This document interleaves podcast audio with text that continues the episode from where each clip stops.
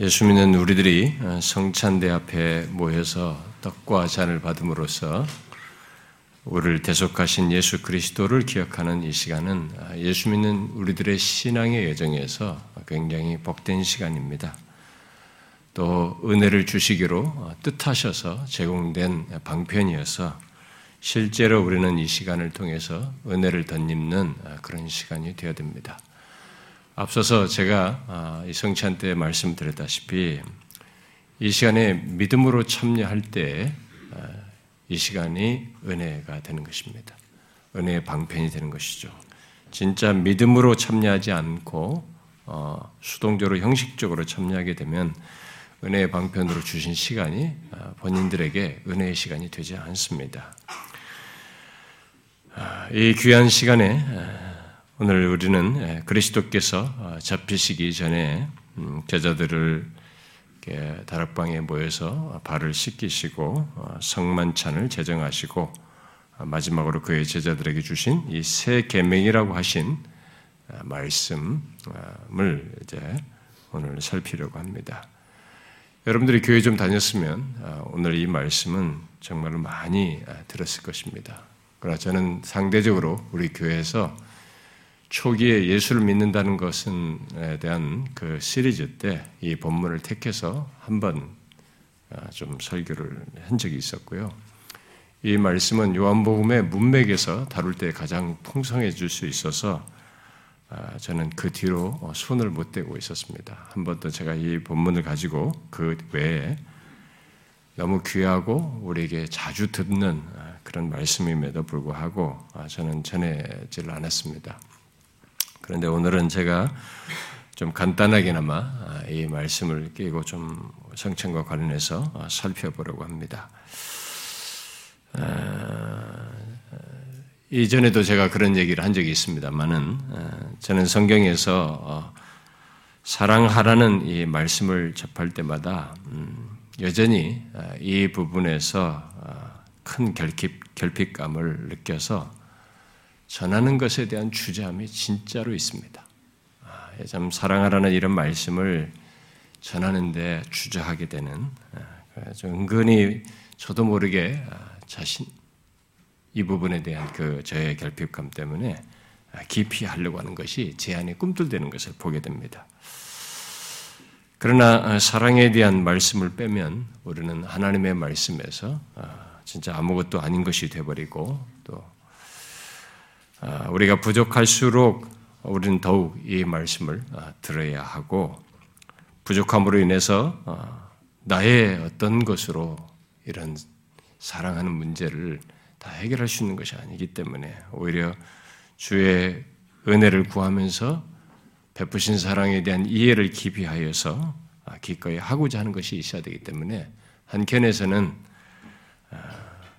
참 주의 은혜를 구하면서 더 어, 이런 말씀을 드려야 된다. 끊임없이 드려야 된다는 생각을 갖고 있습니다. 혹시 여러분 중에 주님께서 본문에서 말한 것에 대해서 어, 내가 너희를 사랑같이 너희도 사랑하라라는 새 계명으로 어, 말씀하시는 이런 말씀에 대해서 조금이라도 거부감을 갖거나 혹시 방어적인 마음이 드는 사람 있습니까? 이 사랑하라는 문제가 제기되면 이상하게 우리는 편할 것 같은데 우리는 본성적으로 약간 거북스러워집니다. 아, 그만큼 우리의 본성이 부패하고 타락했다는 것을 예, 자연스럽게 드러내는 것이기도 한데요. 음. 아, 예수 믿는 우리는 아, 이 말씀을 피할 수 없고 피해 가서도 되지 않습니다. 피해서도 안 됩니다. 오히려 짧은 인생, 더 늦기 전에 아, 이 말씀을 아, 자신의 삶 속에서 갖기를 더 풍성히 갖기를 구해야만 합니다. 왜냐하면 35절 말씀대로 서로 사랑하면 이로써 모든 사람이 주님의 제자인 것을 알게 되기 때문입니다.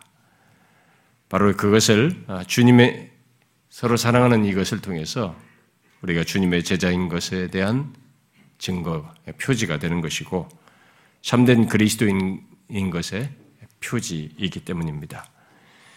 예수님은 자신이 십자가에 달리시기 전에 음, 제자들과 이 저녁을 먹는 중에 제자들의 발을 씻겨 주심으로써 그들에 대한 사랑을 드러냈습니다. 단순 섬김으로 얘기하지만 그 말이 그 행동이 무엇을 의미하는지를 담고 얘기했을 때는 그것은 그들에 대한 사랑을 일단 외면적으로 실천하면서 드러낸 것입니다. 그리고 예수님은 제자들의 발을 씻기신 후에 제자들 중에 하나가 아, 자기를 팔 것이다, 아, 배신할 것이다라고 하는 것을 말씀하셨어요. 그러자 그 말을 듣고 아, 결국 내니까 하는 중에 유다가 주님이 찍어주는 식사떡이죠. 그건 네, 식사떡인데 그걸 받고 음, 나가게 됩니다. 그 유다가 나가고 어, 예수님은 식사 중이던 상태에서 성만찬을 제정하십니다. 아, 이 사람 빠진 상태에서 아, 제정하신 거죠. 아, 오늘 본문은 유다가 나간 이후 성만찬을 제정하신 다음에 이제 하신 말씀이라고 보여집니다. 결국 예수님은 남은 제자들, 그야말로 거짓된 제자가 나가고 주님의 참된 제자들이 아, 그들만 남은 상태에서 아, 본문을 말씀하신 것입니다. 새 계명을 너에게 주노니 서로 사랑하라. 내가 너희를 사랑한 같이 너희도 서로 사랑하라. 이렇게 말씀하셨어요. 이 새 계명으로 말한 이 내용은 아, 정말로 어, 뭐 카스이라는 사람이 말한 대로 유아들도 기억하고 이해할 수 있을 정도로 간단한 말입니다. 내가 너희를 사랑한 것처럼 너희도 사랑하. 이건 어린아이도 들으면 다 알아들을 수 있는 간단한 사실이에요. 그러면서도 아주 성숙한 신자들조차도 실천에 옮기고자 하면 자신들이 얼마나 잘 깨닫지 못하고 있는지 반복적으로 절감하며 당혹해 할 정도로 충분히 심오한 말씀입니다. 그런데 이 말씀이야말로 라엘 말대로 가장 많이 이야기 되었으면서도 가장 지켜지지 않는 말씀이기도 합니다. 우리가 경험해 보면 진짜 그것이 사실이라는 것을 알게 됩니다. 그러나 누구든지 예수님의 제자요, 예수님 그리스도의 피로 사신 교회 공동체에 속한 사람은 이 계명을 잘 지키지 못한다는 것으로 끝날 수 없고 끝나서도 안 됩니다.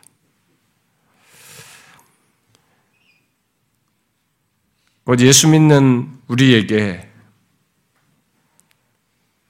이 말씀은 서로 사랑하라고 한 이 말씀은 받은 사랑으로 기꺼이 갖고자 하는 것이지 안 된다고 하면서 넘어갈 내용은 아니라는 것입니다. 새 계명으로 말한 것, 내가 너희에게 사랑같이 너희도 사랑하라는 것은 예수님의 제자의 표지요, 예수님의 사랑을 입은 자들의 공동체 구성원들의 표지이기 때문에 반드시 이것을 가져야 합니다.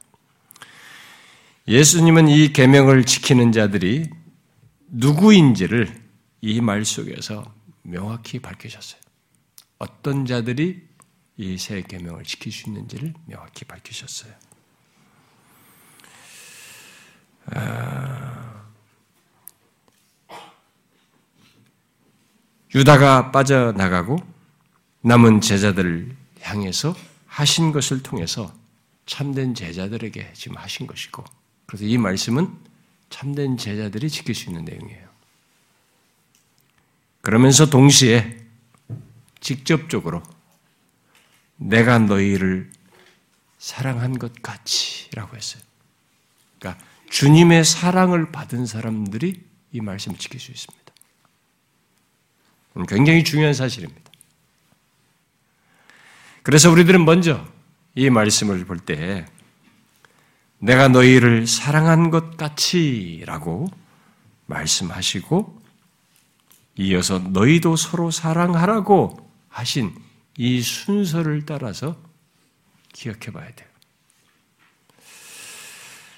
새 계명을 지키는 사람, 결국 서로 사랑하는 사람은 먼저 주님의 사랑을 받은 사람이다라고 하는 것을 여기서 말하고 있어서 우리는 먼저 그것을 생각해야 됩니다. 바울은 이 사실을 에베소서 5장에서 교회에 대해서 말하면서 언급을 했죠. 그리스도께서 교회를 사랑하시고 그 교회를 위하여 자신을 주셨다고 말을 하고 교회가 그리스도께 복종하는 것을 그것에 상응해서 대응해서 복종하는 것을 연결해서 말을 했습니다. 자, 그러면 교회가 어떤 대상이라는 것을 말씀하신 거예요? 교회는 바로 그리스도께서 자신을 주시는 사랑을 받은 대상들이에요. 교회는 바로 그런 놀라운 대상인 것입니다. 결국 교회 공동체에 속한 사람은 모두 그런 대상인 거죠. 자신을 내어주는 사랑을, 그리스도의 사랑을 받은 사람들이에요. 예수님께서 본문에서 말하는 새 계명은 바로 그것으로부터 시작하고 있습니다. 내가 너희를 사랑한 것 같이. 예수님은 제자들을 처음부터 사랑하셨습니다만 이 말을 통해서 예수님은 좀 전에 사랑으로 그들의 발을 씻기신 것을 약간 부각시키고 있습니다. 강조하고 있어요. 그리고 발을 씻기신 것은 단순히 우리가 세족식이라는 이제 의식으로 발전해도 섬김의 행동으로 요즘 발전하고 있습니다만 사실 그 말씀을 하시면서 몸을 다 씻어 주십시오. 베드로의 덤비는 이런 내용 속에서 말씀하신 것을 알다시피 이 발을 씻기신 것은 예수님의 죽음을 예시한 것입니다. 결국 죽기까지 사랑하시는 것을 말하고 있는 것이죠. 그리고 실제로 예수님은 십자가에 달려서서 자신을 내어주는 사랑을 드러내셨습니다.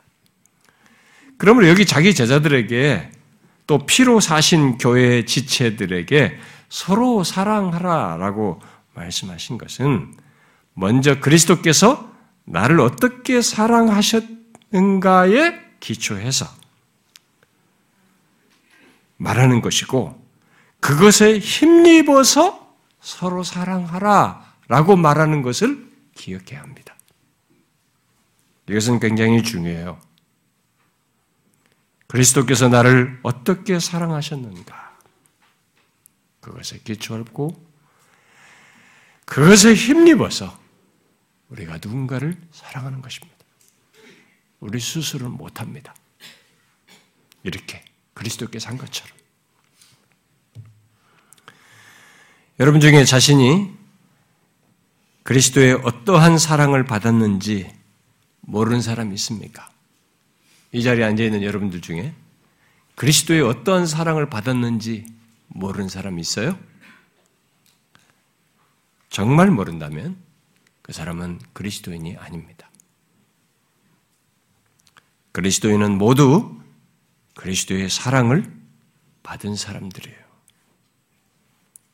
어떤 사랑을 받았습니까? 에베소서 5장 말씀대로 자신을 주시는 사랑, 바로 자신의 생명을 주는 사랑을 받은 사람들이에요. 이것은 사실입니다. 우리는 하나님께서 우리를 구원하시기 위해서 독생자를 주셨다라고 할 때 이처럼 사랑하사 독생자를 주셨다고 하면서 하나님의 사랑을 얘기합니다. 그런데 본문은 또 에베소서 5장 같은 것, 내용은 이 땅에 육신을 입고 오신 하나님의 아들 예수 그리스도께서도 죄 있는 우리를 구원하시기 위해서 자신을 내어주는 사랑을 그야말로 생명을 주시기까지 우리를 사랑하셨다는 것을 말하고 있습니다. 그러므로 내가 너희를 사랑한 것 같이를 모르는 사람이라면 그는 주님의 제자일 수 없고 그의 몸된 교회 공동체에 참 지체일 수가 없습니다. 그래서 묻고 싶습니다. 여러분은 정령 그리스도의 생명을 내어주는 사랑을 받은 자입니까? 그냥 던지는 질문이 아닙니다. 생각해 보십시오. 이 자리에 왜 왔습니까? 출발이 무엇입니까? 복받고 잘 되기 위해서 이렇게 다니다가 천국 갈 거라고 생각해서 오셨습니까? 잘 보십시오. 누구든지 예수를 믿는 사람은 독생자께서 생명을 내어주시는 사랑을 입었기 때문에 이 자리에 있을 이유를 알고 예배하며 신자로서 살아가는 것입니다. 그게 출발점이에요. 그래서 묻는 것입니다. 여러분은 정령 그리스도의 생명을 내어주시는 그 사랑을 받은 자이냐는 것. 사랑이란 단어로 이 질문한 것에 대해서 우리가 다 각각이 가지고 있는 사랑에 대한 이해 정도가 성장 과정을 통해서든지 상처 문제든 어떤 경험으로든 우리가 가지고 있는 사랑에 대한 이해 정도가 너무 달라서 이런 부분을 하면 어떤 사람들은 자유롭지 못해요. 그리고 이런 부분에 대해서 주저하기도 하고 확신 있게 반응하지 못합니다. 여러분, 인생사 속에서 우리가 인간 세계에서도 경험하는 모든 사랑에 대한 논리나 경험 세계로 묘사하는 어떤 정도의 것으로 묘사하는 이런 것과 비교할 수 없는 사실을 우리에게 말하고 있습니다. 성경은 이 세상에서 어떤 경험을 했던 어떤 조건에 있던 죄인인 우리들에게 예수 믿는 자들을 향하여서 하나님의 아들께서 자신의 생명을 내어주는 사랑을 한 사람이다. 자신이 사랑한 대상이다. 그렇게 말하고 있습니다. 어때요? 여러분들이 이것을 알고 있습니까? 감성적으로가 아니라 진실로 생명을 내어주신 그리스도가 어떤 분이신지를 알고 또 그의 사랑을 받은 내가 어떤 존재인지를 알므로써 내가 얼마나 큰 사랑을 받았는지를 아느냐는 것입니다. 그리스도의 사랑은 내가 어떤 자인지를 깊이 알수록 특히 그리스도를 죽게 한 내 죄가 어떠한지를 깊이 알수록 더 깊이 깨닫게 되는 것입니다.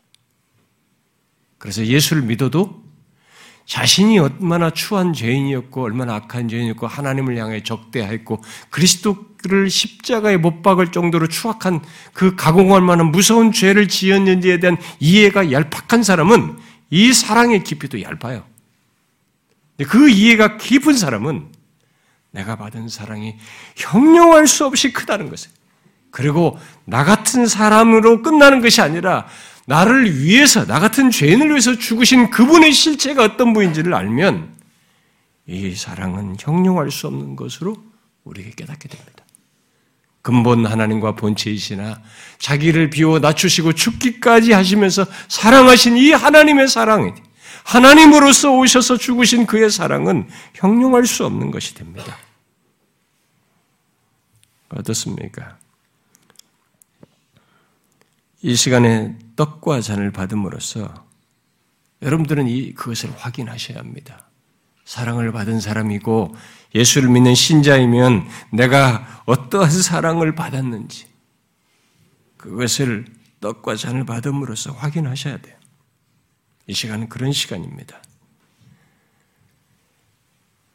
그리고 동시에 자연스러운 반응이 한 가지 여러분들에게 있어야 할 것입니다. 그것은 이 성찬에 참여하는 한 떡에 참여하는 옆에 다른 지체들. 이 사람도 그리스도께서 나를 사랑하신 그 사랑을 받은 사람이라는 것을 알고 서로 사랑하라 라고 말한 대로 서로 사랑할 대상으로 보셔야 합니다. 바로 그리스도께서 목숨을 내어 사랑한 다른 지체. 그래서 우리도 서로 사랑해야 할 지체를 보아야 한다는 것이죠. 이 시간 떡과 잔을 받음으로써 우리는 그 양면을 보아야 됩니다. 내가 어떠한 사랑을 그리스도로부터 받았는지 보면서 그 사랑을 입은 다른 지체를 나 또한 사랑해야 된다는 것을 같이 보셔야 돼요. 그래서 또 묻고 싶습니다. 이 자리에 앉아 있는 여러분은 정령 그리스도의 생명 내어주는 사랑을 받은 자이십니까? 그 사람들이 이 시간 떡과 잔 받으셔야 합니다. 그리스도의 사랑을 받은 자가 아니면 떡과 잔을 받을 수 없어요. 받아서도 되지도 않습니다. 그러나 혹시 동일한 사랑을 받아 한 떡에 참여하는 다른 지체들도 사랑하는지를 보셔야 합니다. 그리스도께서 나를 위해서 사랑하신 것까지는 동의하고 거기서는 알겠는데 그리스도께서 사랑한 다른 지체를 사랑하지 않는 조건에서 이것을 하지 않으면서 떡을 받는 것은 몸을 찢고 피를 내신 그리스도께 그는 위선하는 것이고 죄를 범하는 것이 될 것입니다.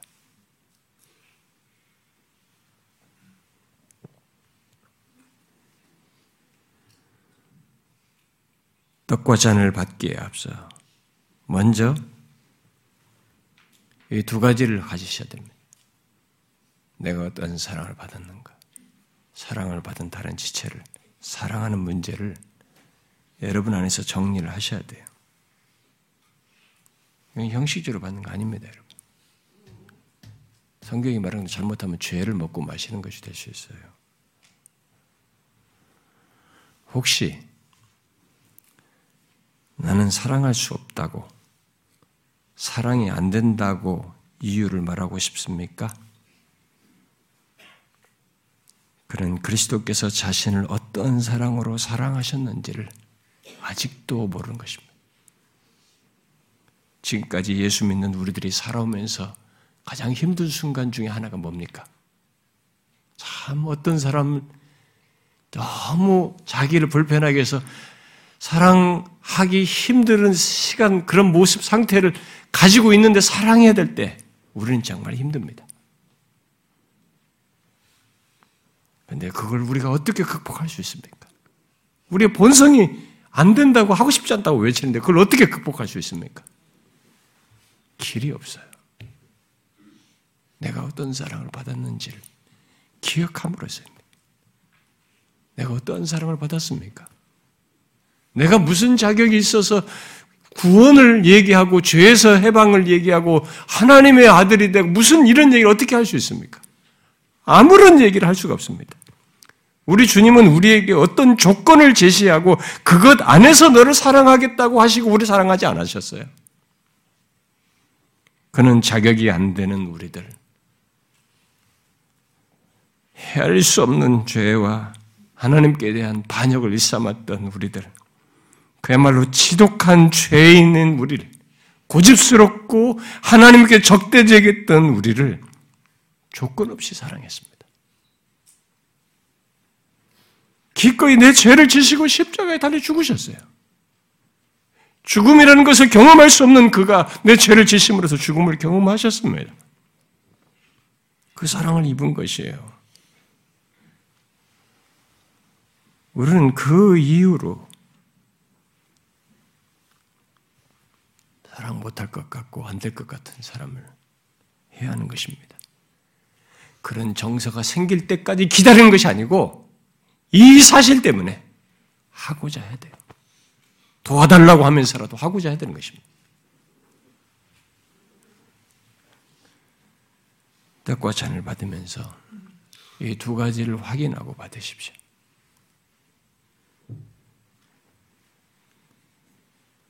우리가 신앙생활 하면서 어떤 사건, 상황, 문제, 관계, 어려움들을 처했던 간에 그리고 내가 정서상의 혼란이 오고 위기가 왔을 때랄지라도 우리가 거기서 소생되고 다시 일어날 때 무엇에 의해서 일어납니까? 나 같은 자를 하나님이 사랑하셨다는 사실 때문에 일어나는 거 아닙니까? 독생자께서 나 같은 사람을 위해서 죽으시고 사랑하셨다는 것 때문에 일어나지 않습니까? 다른 것으로 일어나지가 않습니다. 절망하고 마음이 상하고 힘든 조건에서 내 정서 자체가 일어나지가 않아요, 잘. 그러니 하나님이 어떠한 사랑을 나, 나를 향해서 하셨는지, 독성자께서 나를 어떻게 사랑하셨는지를 알게 될 때, 모든 것이 녹습니다. 모든 것이 꺾여요. 오히려 그렇게 하지 못한 내가 하나님 앞에 부끄러워서 회개하게 되고 눈물을 머금게 되죠. 그렇지 않습니까? 우리는 이 시간에 한 떡에 참여하는 공동체의 지체를 같이 봐야 됩니다. 하나님과 우리 사이에 엮여진 것뿐만 아니라 그렇게 사랑한 다른 지체들 사이의 공동체 하나도 보셔야 돼요. 이 떡은 한 떡에 참여하고 흘리신 피를 마신다는 이 시간은 바로 그것을 확인하면서 고백하는 시간입니다. 진심으로 여러분들이 그런 사실을 인지하고 믿음으로 고백하면서 받기를 바랍니다. 주께서 그런 믿음으로 받는 자에게 회복과 은혜를 주시리라고 믿습니다. 기도합시다.